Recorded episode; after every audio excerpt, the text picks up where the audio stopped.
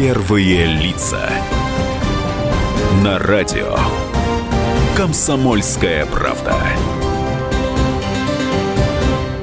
Добрый вечер, друзья. У нас в гостях Иван Иванович Лор, депутат Государственной Думы. С вами ведущий Роман Голованов. И сегодня мы поговорим на очень непростую тему, тему санкций. Ведь э, ограничения и продуктовые, и технические, с одной стороны, с другой стороны, это плюс для наших производителей. Вот с Иваном Ивановичем а, в течение часа мы попробуем разобраться, что же это такое санкции, польза нам или все же вред.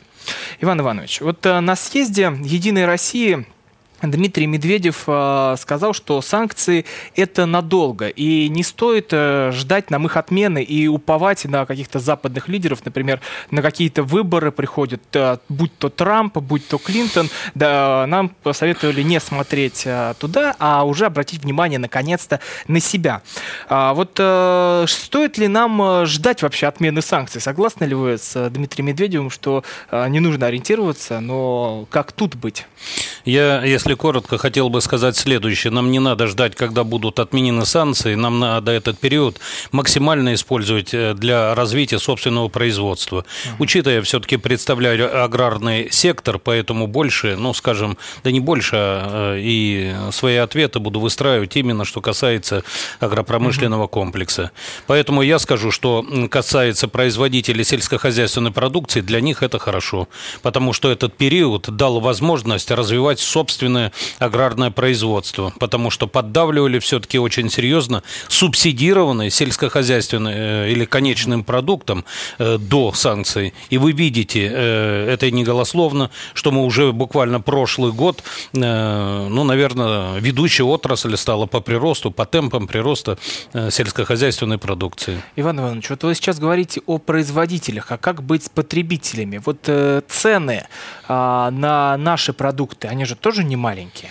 Ну, я бы хотел сказать следующее. Вы же понимаете, будут санкции, не будут эм, э, отечественного товаропроизводителя или вообще кто поставляет продовольствие, ограничивать будет одно – покупательский спрос. Угу. Поэтому рассчитывать, что, э, используя этот момент, до бесконечности, до бесконечности взвинчивать цены, конечно, не получится. Люди просто перестанут покупать. Угу. Тогда встанет вопрос. Или поддерживать конкретно так называемую через продуктовую корзину, то есть той категории населения, которая ну, на сегодняшний день малоимущая, доплачивать так называемую э, для э, пополнения продуктовой корзины. Поэтому в этой ситуации, я еще раз говорю, это же касается не чисто вот э, сельскохозяйственной продукции. Вы посмотрите, какой прирост и отечественное сельхозмашиностроение. Мы до этого периода, в общем-то, ну, только говорили, а развивать не развивали. Поэтому а я как же мы раньше жили? Как а, раньше наши э, аграрии существовали в условиях, когда были все-таки конкуренты вот знаете, такие мощные, которых не преодолеть.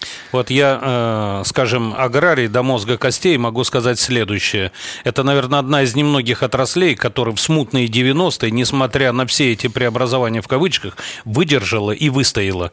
И хочу сказать следующее. Ведь был период, когда санкций не было, и отечественные товаропроизводители, надо сказать, очень активно стали покупать импортную технику. Но она же тоже не вечная. Она имеет свойство выходить из строя. А когда появились санкции, и получается, тот, который 100% перешел на импортную технику, он на сегодняшний день оказался в некотором затруднении. Потому что э, комплектующие техника выходит из строя. Поэтому, скажу так, вот очень заметно стало не только развитие собственного машиностроения, но и крестьяне на сегодняшний день очень активно покупают, скажем, такой энергонасыщенный насыщенный трактор, как э, К-700 питерского тракторного завода. Да, вот про технику мы еще поговорим отдельно, но, Иван Иванович, когда встречаешься с людьми, многие говорят, что вот, например, Белоруссия. Беларусь. То есть там э, все поля засеяны. Там Лукашенко сказал, и все, нет свободного места. А вот у нас, когда едешь, и вот бескрайние просторы, да поля непаханные. Вот э, здесь э, в чем проблема? Почему у нас только территории, но не засеивают? Это большой вопрос у людей. Ну, во-первых, сопоставлять э, Белоруссию и Россию, наверное, не совсем это правильно по таким размерам угу. пахотных площадей. Но я должен сказать, что э, без всяких э, призывов, когда стало востребована отечественная сельхозпродукция, когда появилась достойная цена, э, надо сказать, что ввод раньше неиспользованной земли стал более активно вовлекаться в оборот. Поэтому вот в этой ситуации это как раз вот и благо. Ну и могу сказать, что Лукашенко ведь, давайте уж откровенно, он в 90-е годы не подписывал указ о ликвидации совхозов. Угу. То есть у них все это Они сохранили, да. Сказать, что там все идеально, нет проблем. Я неоднократно бывал в Беларуси. Есть, ну, они адекватно реагируют на веяние или требования времени. А нашему фермеру сложно получить землю сейчас? Ведь это многие представляют, что это приходится брать непосильные кредиты. Э, нет, нет, тут, тут две составляющих. Вы э, и кредиты, и землю. Это две разные составляющие. Что касается земли, это ушло в историю. На сегодняшний день я не слышал слышал, чтобы это было вот темой, где э, чиновник где-то препятствует, чтобы брали, поэтому это только приветствуется. Теперь, что касается кредитных ресурсов, наверное, так это тоже... теперь, извиняюсь, проще стало получить землю сейчас э, для своего фермерского хозяйства? Э, на мой взгляд, сегодня идет активное перераспределение уже ранее, ну, скажем, э, э, приобретенных, что ли, земельных долей, земельных массивов. Тот, кто на сегодняшний день хозяйствует не очень умело, он, в принципе, сам уже передает тому, который это способен. Ну, вот сейчас кто-то из наших слушателей захочет э, пойти и стать фермером. Какой ему путь придется пройти? Я еще раз, э, я призываю конкретно, чтобы приезжал на Алтай и лично возьму э, кураторство, чтобы он это без э, всяких сложностей это сделал. Просто Иван Иванович избирался от Алтайского края? Да, от одномандатного округа, именно того округа, э, регион, который в свое время был освоен э, столыпинскими переселенцами. Mm. И Алтайский край имеет только пахотных земель 6,5 миллионов миллионов гектаров, поэтому кто хочет работать и проявить себя на сельскохозяйственной ниве, я считаю, дорога открыта. Да и не надо далеко, тут недалеко и от Москвы, у нас и Кострома есть, и ряд других э, территорий, где, я думаю, никто препятствовать а не будет. А фермерам в регионе проще или сложнее, чем фермерам подмосковным? Вот это я не могу сказать, я могу сказать одно. Министерство сельского хозяйства определяет правила э, получения кредитных ресурсов, э, правила субсидирования для всех одинаковые Единственное, я должен отметить, в позитивном плане э, Министерство сельского хозяйства, и в частности Александр Николаевич Ткачев, э, побывав на Алтае, услышал э, сибирских крестьян и так называемый э, поправочный коэффициент ввел на несвязанную поддержку на 1 гектар. То есть, угу. учитывая удаленность от рынков сбыта, жесткие климатические условия, э, в принципе, этот э, поправочный коэффициент для регионов Сибири и Дальнего Востока был увеличен. То есть даже с учетом этого учло министерство Ив, Иван особенности. Иванович, а сейчас э, наша страна может себя прокормить вот в нынешних условиях, если отказаться от э, ввоза продуктов? Я скажу так, в одночасье такого не бывает. Но то, что Россия способна не только себя кормить, но и полмира, я оптимист э, однозначно. Поэтому я считаю, что вот в этой ситуации вы сразу зададите вопрос, а что для этого нужно? Да, что для этого я буквально нужно, сегодня выступал на комитете, э, тема э, аграрном комитете Государственной Думы, тема была э, законодательное обеспечение доходности хозяйств. Угу. Так вот, э, могу сказать одно, я в заключении сказал следующее. Не надо правила и условия поддержки сельского хозяйства менять ежегодно или в какие-то, э, ну, очень довольно частые периоды. Угу. Почему? Потому что особенно молочные на скотоводство. Это, к сожалению, у нас направление еще э, требует очень серьезного внимания, оп- определено приоритетным. И эти виды поддержки, о которых я говорил, не связанная поддержка, субсидирование на литр товарного молока должны быть сконцентрированы именно в этой отрасли. Она не не очень, скажу так вот, э, для инвесторов привлекательная. Вы понимаете, для этого надо 12-15 лет, не меньше. И чтобы крестьяне знали, или бизнес, который пошел, что вот он эм, э, пошел в этом направлении, и его через год не оставят, ну, скажем, не, не, не разорят, скажут, извините, правила поменялись.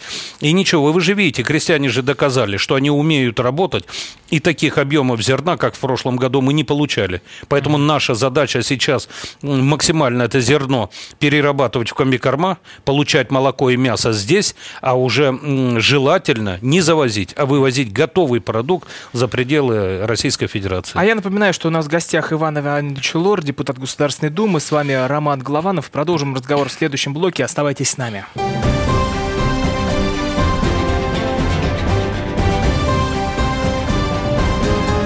Первые лица.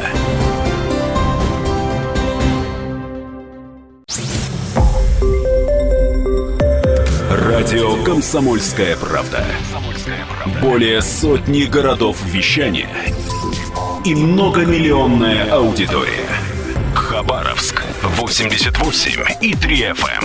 Тюмень 99 и 6 FM. Кемерово 89 и 8 FM. Москва 97 и 2 FM. Слушаем всей страной. Первые лица. На радио. Комсомольская правда. Продолжается эфир. На линии по-прежнему Роман Голованов. А сегодня у нас в гостях на радио «Комсомольская правда» Иван Иванович Лор, депутат Государственной Думы. Обсуждаем мы историю с нашими аграриями, как же им в условиях санкций жить, Э, идут ли они им на пользу и как э, санкции сказываются на потребителях, не только же о производителях. Сегодня будем говорить. Иван Иванович, а какие условия созданы для наших фермеров, чтобы их продукты попадали на прилавки? Вот этот вопрос уже немного сложнее. Вот тут вы попали в самую точку, и я считаю, это тоже одно из приоритетных направлений, в котором мы должны работать.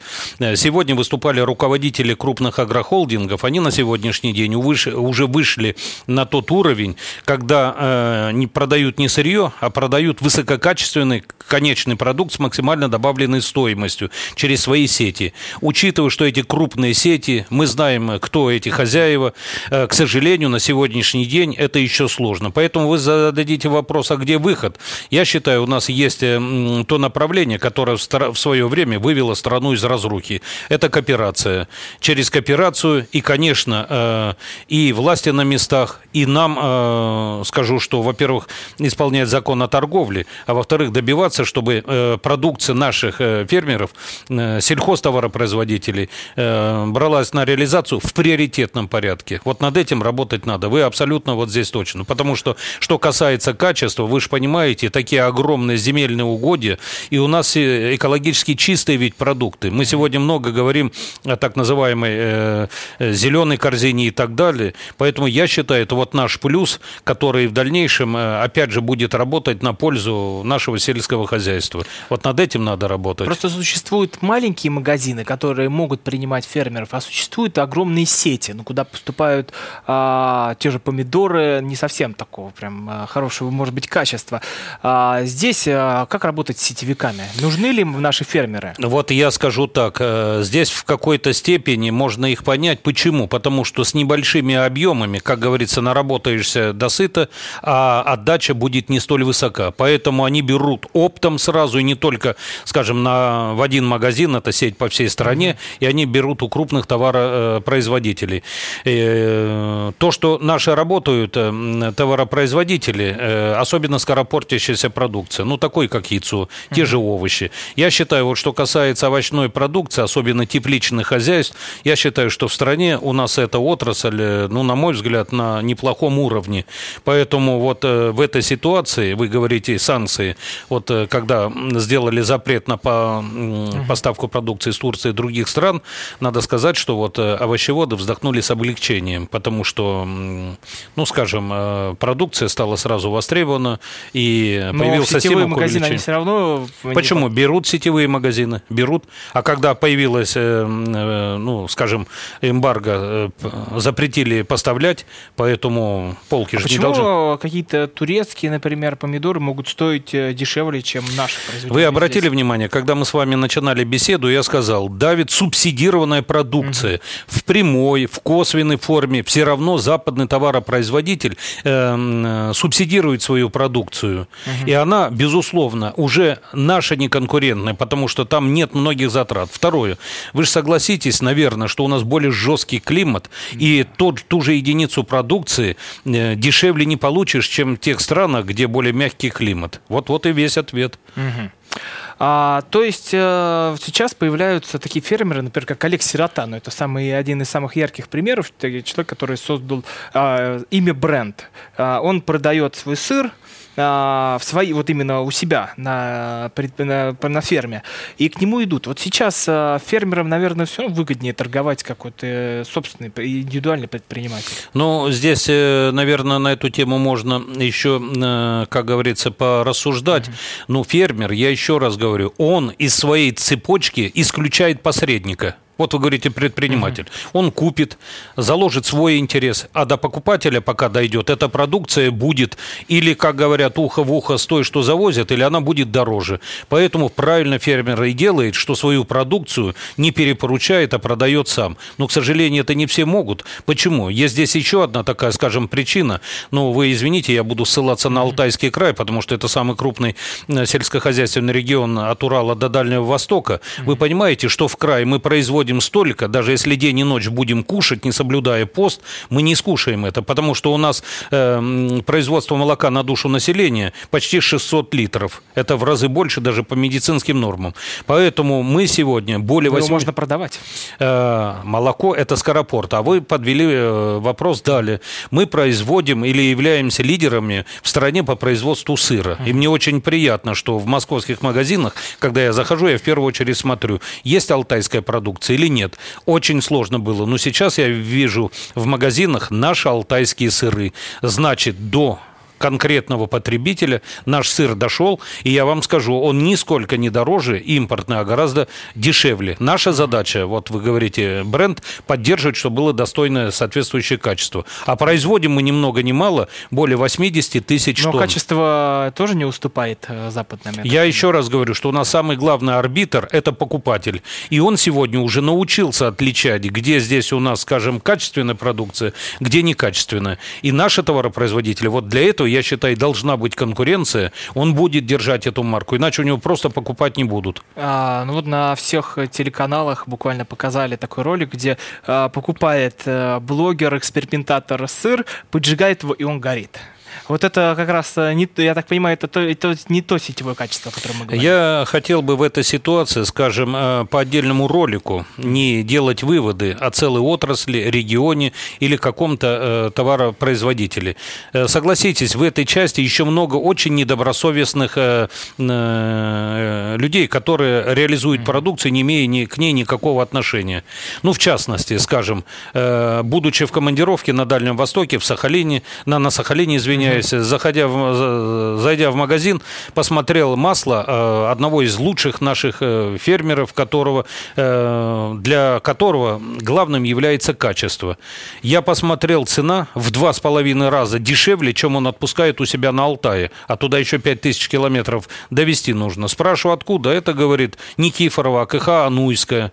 А почему такая цена? Вот такая есть. Это говорит о чем? Что непонятно, что туда внутрь, в эту упаковку заложено, и под раскрученный бренд э, прогоняют некачественную продукцию. И такое есть. Ну вот да, сейчас э, фермеры наши именно, российские, больше всего жалуются на то, что а, если привозят а, контрабанду из-за рубежа, и если же а, добавляют, например, какое-то сухое молоко, когда кто-то берет правильно. кредиты на коровы и даже в лизинге оформляет. Вот видите, вы уже знаете технологию, как говорят, фальсификации э, качественной продукции. Mm-hmm. Поэтому для этого должна работать другая служба, которая стоит на страже интересов и государства, и рядовых потребителей. А, но все-таки вопрос, а выгодно ли нам жить под санкциями? Нет, ну вы понимаете, что, наверное, э, однозначного ответа дать нельзя. Я сказал конкретно, что касается крестьян, это да. Но э, все-таки это не совсем э, хорошо. Почему? За последние годы все-таки мы очень сильно интегрировали в мировое экономическое сообщество. Мы вступили во Всемирную торговую организацию. И вот вы говорите, отдельным плохо. Да, ведь были предприниматели, которые занимались поставкой этого продовольствия. Угу. Это его был бизнес. Ну а еще что? Мы же ведь все-таки, надо признать, брали дешевые западные кредиты. Иногда пусть да. они были связанные, ну как мы говорим, э, в виде технологий. А без, э, э, ну скажем, реконструкции и без внедрения новых технологий мы будем неконкурентны. Вот это, конечно, хорошо ну, не может быть. А почему все-таки некоторые российские предприниматели выступают за отмену, наверное, точнее, отмену контура санкций? Вот тут в чем причина?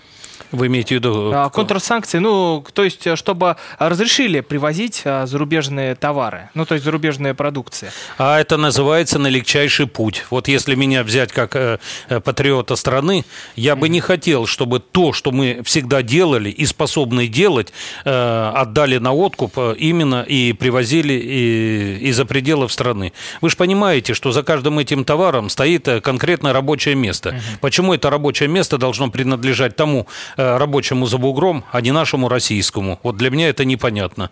Э, я понимаю, есть технологии, которые мы, видимо, и дальше их будем закупать. Это в плане глубокой переработки продукции. Не только сельскохозяйственной, в лесной отрасли и так далее. Поэтому, может быть, здесь нам и не надо ничего выдумывать, потому что э, закупать эти технологии, а за пределы страны отправлять продукцию с максимально добавленной стоимостью. Я и сегодня ведь, э, может быть, не со всеми э, согласен, или со мной не все согласны, когда я говорю, что э, да, есть международные договора, обязательства на поставку пшеницы. Это было и в советское время, это своего рода было и политическим инструментом. Но я все-таки за то, особенно вот что касается э, нашего южного соседа и Китая, э, все-таки туда поставлять э, продукцию с максимально добавленной стоимостью, а не сырье. А я напоминаю, что у нас в гостях Иван Иванович Лор, депутат Государственной Думы. С вами Роман Голованов. Это программа «Первые лица». В следующем блоке мы поговорим, а нужно ли вводить колхозы, возвращаться к старой системе. Оставайтесь с нами и все узнаете.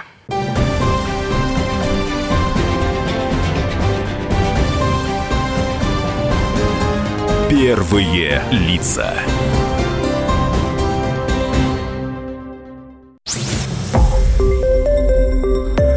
Радио «Комсомольская правда». Более сотни городов вещания и многомиллионная аудитория. Ставрополь 105 и 7 FM. Эм. Севастополь 107 и 7 FM. Эм. Калининград 107 и 2 FM. Эм. Москва 97 и 2 FM. Слушаем всей страной. Первые лица. На радио. Комсомольская правда. Продолжаем эфир. На линии по-прежнему Роман Голованов. У нас в гостях Иван Иванович Лор, депутат Государственной Думы. Разговариваем мы про санкции и про наших аграриев. Как им жить в этих условиях? И как э, жить нашим потребителям? Ведь э, все же делается для них, чтобы человек пришел из прилавка, э, приобрел товар. А, Иван Иванович, вот э, некоторые депутаты, ну, в основном коммунисты, вы, выступили за возвращение к системе колхозов. А вот нужно ли это нашей стране? И и, вообще возможно ли это реализовать сейчас? Вот я бы хотел э, просто предостеречь. За 20 век мы уже столько экспериментов в отношении крестьянина провели. Я боюсь, еще какой-то серьезный э, просто не выдержит. И у меня на это есть конкретные цифры, конкретные факты или точнее конкретные аргументы. Угу. Я бы не хотел, чтобы мы э, бросались из крайности в крайность. Сельское хозяйство – это такой вот эм, э, многоотраслевой организм. Это же не значит, что о сельском хозяйстве судить только потому, продукция качественная, некачественная, дорогой или нет. Это же вообще образ жизни. Я хотел просто напомнить, у нас же ведь 26% э, э, сельского населения. Мы в этой, э, ну, скажем, в этом направлении лидеры. А есть территории, где половина и даже более половины проживает в сельской местности. Ну и все ли они работают на именно в аграрных предприятиях? Ведь многие выезжают в город. Вы, вы абсолютно правы. Я бы что хотел? Не надо насаждать какой-то один определенный, вот скажем, формат хозяйствующего субъекта. У нас огромная страна, у нас разный климат, и э, не везде это нужно. Но вы э, поймите, что у нас 153 тысячи э, деревни и села в Российской Федерации. Теперь дальше. Если взять за Уралом, скажем, наиболее организованным в силу климатических условий, ну и, наверное, еще с тех времен, когда первый этап это столыпинские переселенцы, а второй этап, ну, в частности для Алтая, серьезный вклад и изменения произошли после поднятия целины. Mm-hmm конечно, вот э, эти формы э, крупных хозяйств, они себя оправдали, держат. Но если взять тот же Забайкальский край, у них более 80% это личные подсобные хозяйства. Далее, согласитесь, у нас тысячи, десятки тысяч сел, в которых проживает менее 50 человек. Какой там можно организовать колхоз?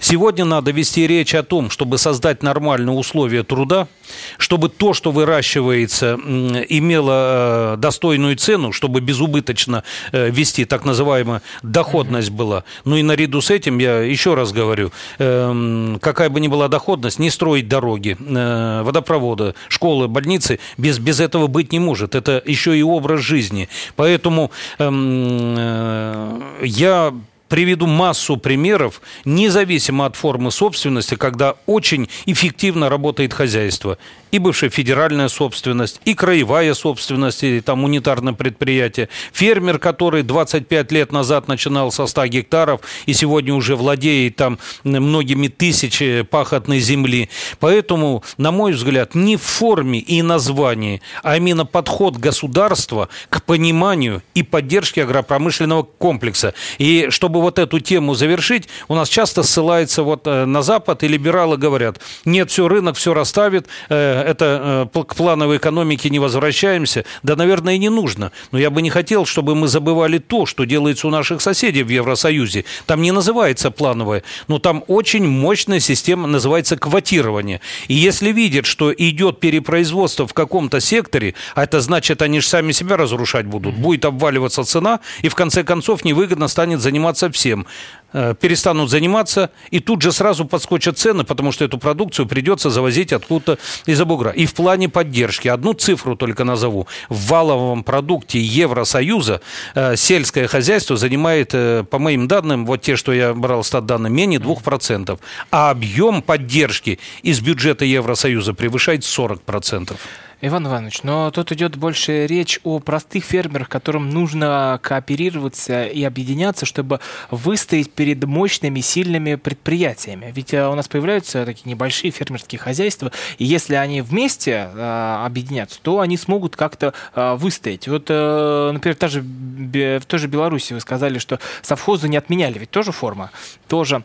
А, как вот здесь объединение именно и а, фермеров играет? Они роль? объединятся сами без без нас с вами, когда есть нормальные условия, когда э, равный подход. А вот вы очень хорошую тему затронули, что он не может конкурировать, даже получая банковский кредит.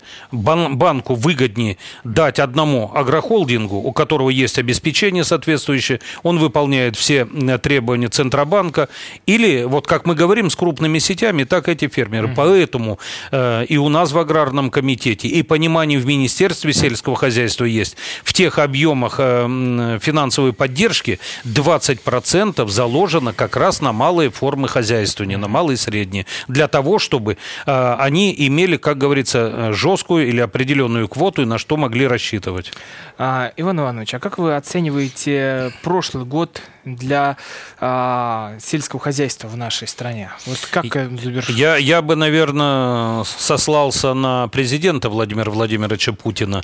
Знаете, я пережил все эти 90-е годы, противостоял, насколько можно было в моей биографии. Вот вы говорите, совхоз. Я 10 с половиной лет директором совхоза работал, а начинал трактористом в, колхозе, в совхозе и так далее. То есть я с болью все это воспринимаю и э, ну, перевожу сразу на себя последствия, какие какие есть. И я скажу так, были периоды в 90-е годы, очень высокопоставленный чиновник сказал, сколько можно поддерживать сельское хозяйство, легче пробурить две скважины еще и завести продовольствие. Время показало, что 145 миллионов э, человек э, никто кормить не собирается. И я рад, я считаю, что наивысшая оценка, та, что прозвучала из уст президента Владимира Владимировича Путина э, в послании, которое было в декабре прошлого года, что сегодня это самая динамичная динамично развивающаяся отрасль, которая по объемам продажи продукции опередила даже такую отрасль, в которой мы всегда были э, лидеры отрасли вооружения.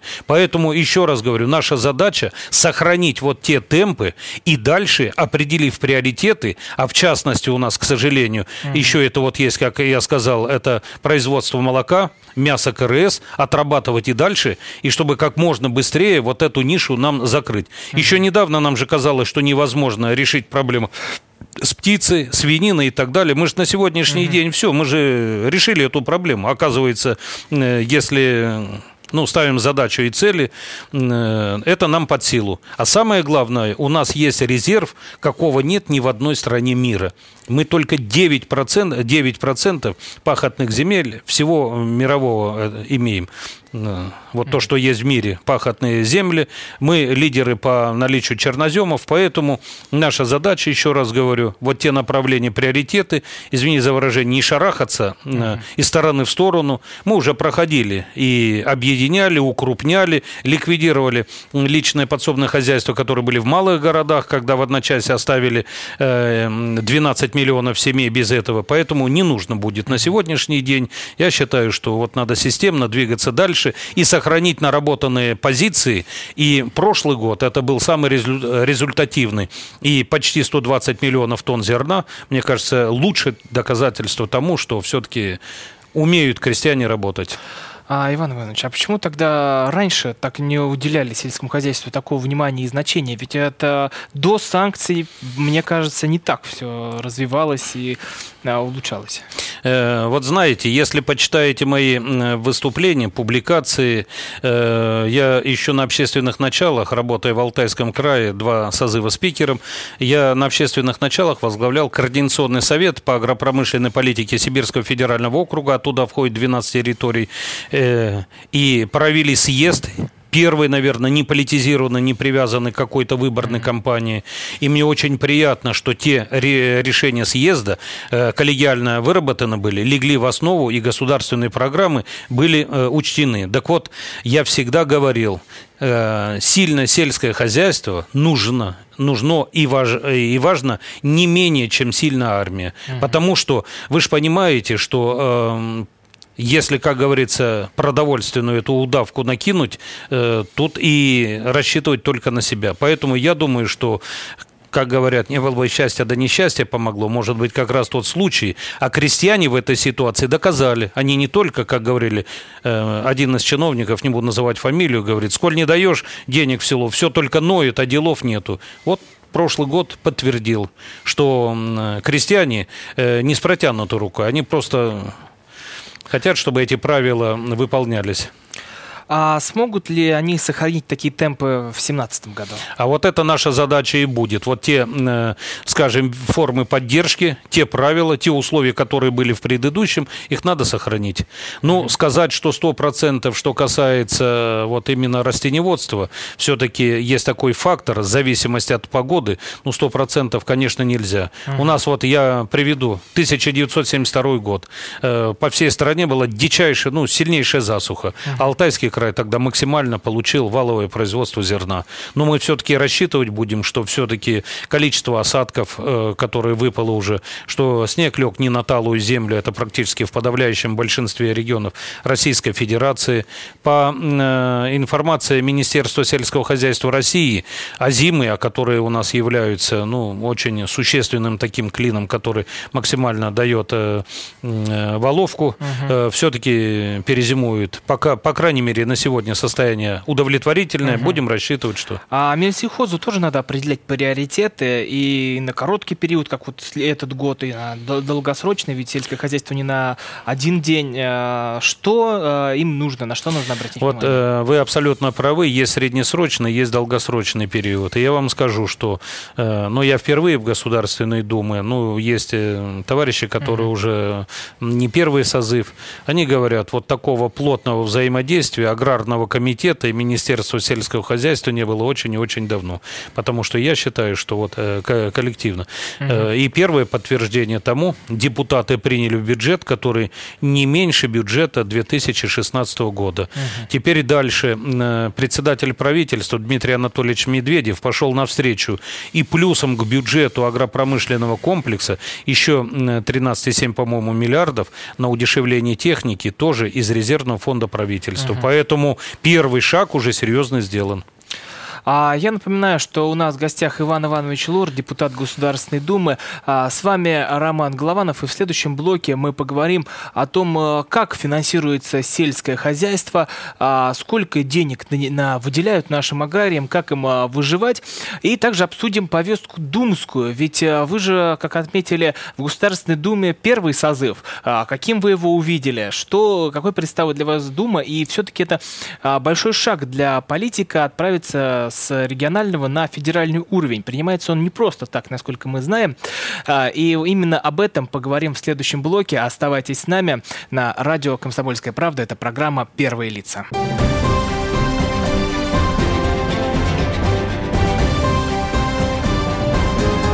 Первые лица.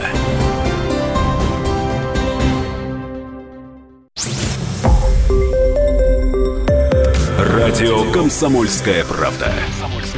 Более сотни городов вещания и многомиллионная аудитория. Иркутск 91 и 5 FM. Эм. Красноярск 107 и 1 FM. Эм. Вологда 99 и 2 FM. Эм. Москва 97 и 2 FM. Слушаем всей страной. Первые лица. На радио. Комсомольская правда. Продолжается эфир. С вами по-прежнему Роман Голованов. У нас на радио «Комсомольская правда» в гостях Иван Иванович Лор, депутат Государственной Думы.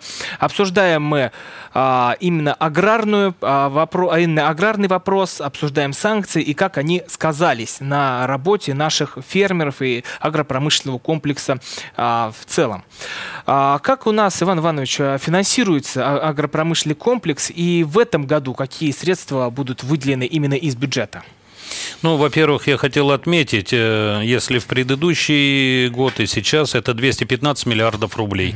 То есть удалось сохранить. И я считаю, это э, заслуга депутатов э, не только Аграрного комитета, а депутатов Государственной Думы седьмого созыва. Потому что вы знаете, что первоначально цифра стояла совершенно другая, 204 миллиарда рублей. Мы доказали. Кроме того, долго работали над тем, чтобы еще изыскать возможность плюсом к этому бюджету. Это поддержка сельхозмашин машиностроения, чтобы крестьяне уже, э, скажем, не просто технику, а удешевленную могли приобретать сразу на, на, напрямую. Вот это удалось сохранить. Ну и новый вид кредитования до 5% крестьяне в текущем году будут получать. Я считаю, это серьезное движение вперед. Насколько это будет эффективно, время покажет, я пока не берусь судить. Но я могу сказать одно, что объемы финансирования сохранились в, в прежнем объеме. Mm-hmm. Вы можете задать вопрос, а, а это достаточно или нет, я скажу так. В сельском хозяйстве никогда достаточно не бывает. И я думаю, что все-таки при всех, э, скажем, сложностях, э, при сложной международной обстановке, все-таки цена на нефть выше той цены, что мы заложили в бюджет текущего года. Мы заложили 40 э, долларов, а мы знаем на сегодняшний день значительно выше. И я все-таки оптимист и считаю, что не, или точнее не исключаю, что будет возможность дополнительного поступления средств в бюджет, и сельское хозяйство не останется останется здесь на обочине. А, Иван Иванович, а вот э, в первом блоке нашей программы мы затронули тему техники, ведь она в сельском хозяйстве играет тоже немаловажную роль. А здесь у нас э, как происходит? Мы покупаем из-за рубежа, производим сами, и могут ли наши фермеры себе позволить а, именно такую технику высшего качества? Я хотел отметить следующее. Да, у нас, во-первых, комбайны, я считаю, ну, достойного качества, это Россельмаш это отечественный. Угу. Кроме того, у нас э, ряд дочерних предприятий наших белорусских заводов. Я все-таки считаю, что Белоруссию, ну, каким-то образом это по-прежнему наше единое государство. И я думаю, в рекламе трактора Минского тракторного завода не нуждаются. Да. Но при этом я хотел отметить, что еще недавно, э, буквально три года назад, питерский тракторный завод выпускал около тысячи тракторов. Сегодня это уже превышает две тысячи. И в частности, э, конкретный пример, его филиал этого завода э, работает в Алтайском крае. Мы уже вышли, практически 10% от э, общего объема российского производим в Алтайском крае. Но это не просто отверточная сборка, а это с максимальной локализацией. Но есть металлоемкие, скажем, с подвески и других частей трактора. Зачем их через всю страну вести, когда у нас рядом и Кузбасс, и другие металлургические комбинаты? Мы их производим в крае. Кроме того, когда начались эти события на Украине, оказалось, что шину на К-700 производит только Украина. В Барнауле есть шинный завод. И э, шину К-700 Барнаул никогда не производил. Сегодня Барнаул производит шину на трактор К-700 не только на тот, который производится у нас, в э, сборку проходит в Алтайском крае, но и на главный конвейер э, Петербургского тракторного завода. Кроме того, у нас эм, очень серьезно завод работает, это в Рубцовске. Алтай-Сельмаш, депутат наш Виктор Викторович Зобнев возглавляет этот завод. И у них прирост 40% и более. В Леньках есть завод, который работает не только на Алтайский край, который себе сегодня имеет дилерскую сеть и поставляет практически на всю страну. И я хочу сказать, что э, в перспективе, э, а уже сегодня частично интерес проявляет бывшие наши ну, советские республики. Это наш ближайший сосед Казахстан, с которым мы граничим. Это э, Туркмения проявляла, Таджикистан, Узбекистан. А эту технику могут себе позволить обычные фермеры? А вот для этого у нас есть Росагролизинг. Если просчитать, насколько это выгодно, Росагролизинг, э, признают сами крестьяне, наиболее эффективная мера поддержки. Потому что, вот представляете, он э, берет, ну, покупает трактор через Росагролизинг. Росагролизинг не берет первоначальный взнос. Первый взнос осенью. Вы понимаете, он использует трактор бесплатно, да, уже на урожай. Получается, он наработал урожай и только потом начинает рассчитываться ситуация. Поэтому Росагролизинг. Кроме того, Росагролизинг очень хорошо реагирует на запросы, пожелания э, регионов России. И вот те э, у нас, э, у нас же прописано, да, кстати, Росагролизинг – это только техника, которая отечественного производства. Но по просьбе крестьян те филиалы, которые производят сборку, ну, скажем, белорусских комбайнов, тракторов у нас в ряде городов, Росагролизинг их тоже включил к себе и они поставляются уже через Росагролизинг. А, Иван Иванович, вот мы зак- заканчиваем тему санкций, тему наших аграриев, переходим именно а, к вашей политической карьере. Вот почему вы решили пойти в Думу? Это все-таки непростой шаг. Очень непростой, вы очень точно э, заметили. Я считаю, что вот э, есть ряд законов, которые все-таки э, они э, принимаются на федеральном уровне. И, э, ну, в частности, вы знаете, что мы долго работаем, он и сегодня у нас готов, закон об особо значимых аграрных территориях. Это о чем речь идет? Это принятие этого закона позволит ну, я уже говорил, денег лишних никогда не было, и я уверен, никогда не будет. А это э, речь идет о чем? Э, принять закон, определить критерии для регионов, не только Алтайского края, а по нашим, э, ну, скажем, расчетам, это 7-8 регионов, где сконцентрированы оптимальные условия для ведения сельского хозяйства, чтобы получать с минимальными издержками качественную продукцию. Ну вот скажите, за полярным кругом вы хоть сколько э, туда дотацию давайте? Ведь никогда такая качественная пшеница не будет, как на Алтае и в Ставропольском крае. Вот все-таки, считай, если удастся вот это принять, я бы считал основной, наверное, э, заслугой.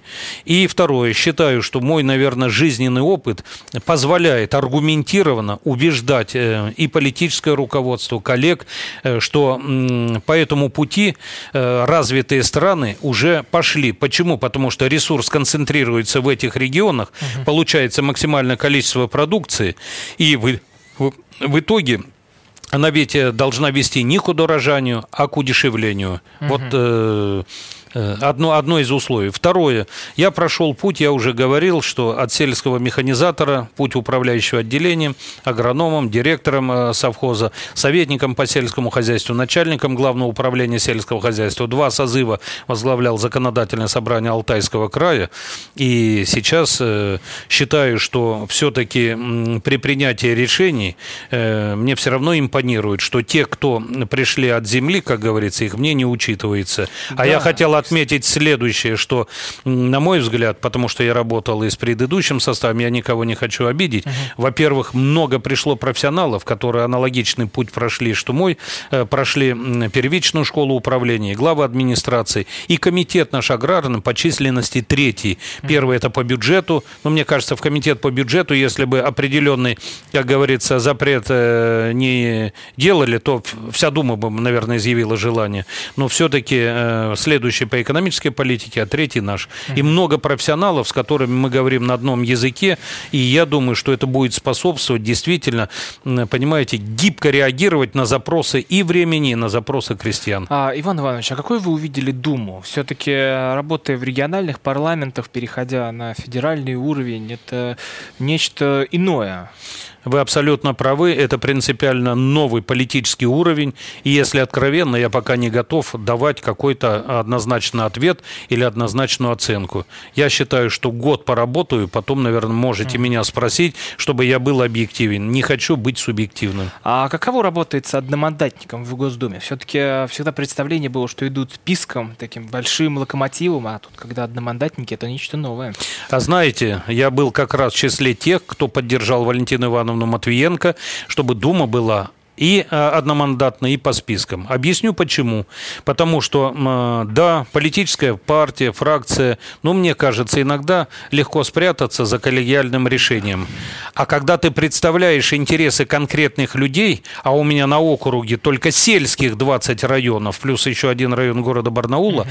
и когда ты приезжаешь и встречаешься, а я делаю ежемесячно, выезжаю в один из районов, и сейчас это не будет исключением, и когда у тебя полная аудитория, и они тебе задают вопрос, когда ты шел, говорил одно, почему вот это вот, это позволяет, как говорится, руку держать на пульсе и не отрываться от реальной ситуации, которая есть. И я нисколько не сожалею, что пошел по одномандатному. Да, это сложнее, да, это нелегко. Это колоссальная личная ответственность перед людьми. Да, я понимаю, что и не всегда удается решить то, что человек вот хотел бы от тебя услышать, но в этой ситуации ты ему обязан объяснить, почему ты не смог и почему не удалось. А я напоминаю, у нас в гостях был Иван Иванович Лор, депутат Государственной Думы. С вами был Роман Голованов. Это программа «Первые лица». Всего доброго. До свидания. До свидания.